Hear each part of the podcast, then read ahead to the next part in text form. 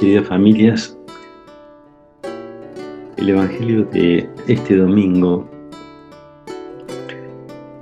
creo que nos permite posicionarnos frente a este tema que es tan,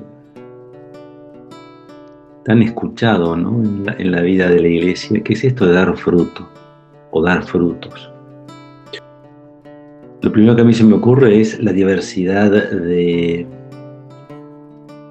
especies, ¿no?, que hay en la naturaleza, y cómo cada especie de la naturaleza da frutos propios y distintos. Así que la primera imagen que se me ocurre para verlo en la vida de cada uno de nosotros, en nuestra vida de relación, de vínculos, es, es ver la riqueza de las personas, la diversidad de personas y la diversidad de las capacidades de cada persona. Ahí el gran tema es, que plantea el Evangelio, es el de, el de la apropiación, ¿no? Esto es mío. Y eso me hacía pensar a cuántas veces buscamos que el otro, el que es distinto, es el, el que es diferente, el que no es, el que no es yo.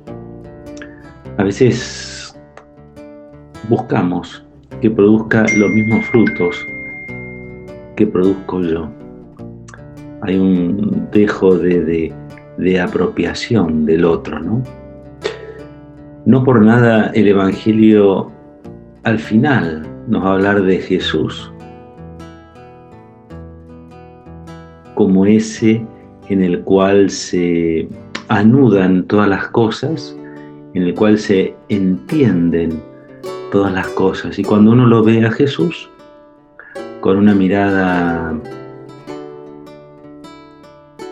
una buena mirada de autocrítica hacia uno mismo, en el cual me pueda espejar en él, en el cual pueda descubrirme, creo que ahí uno descubre el cómo Jesús iba actuando.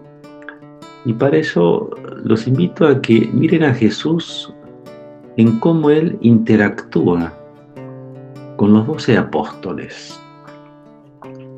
Doce personas, doce rostros, doce historias, doce maneras de ser, doce nombres.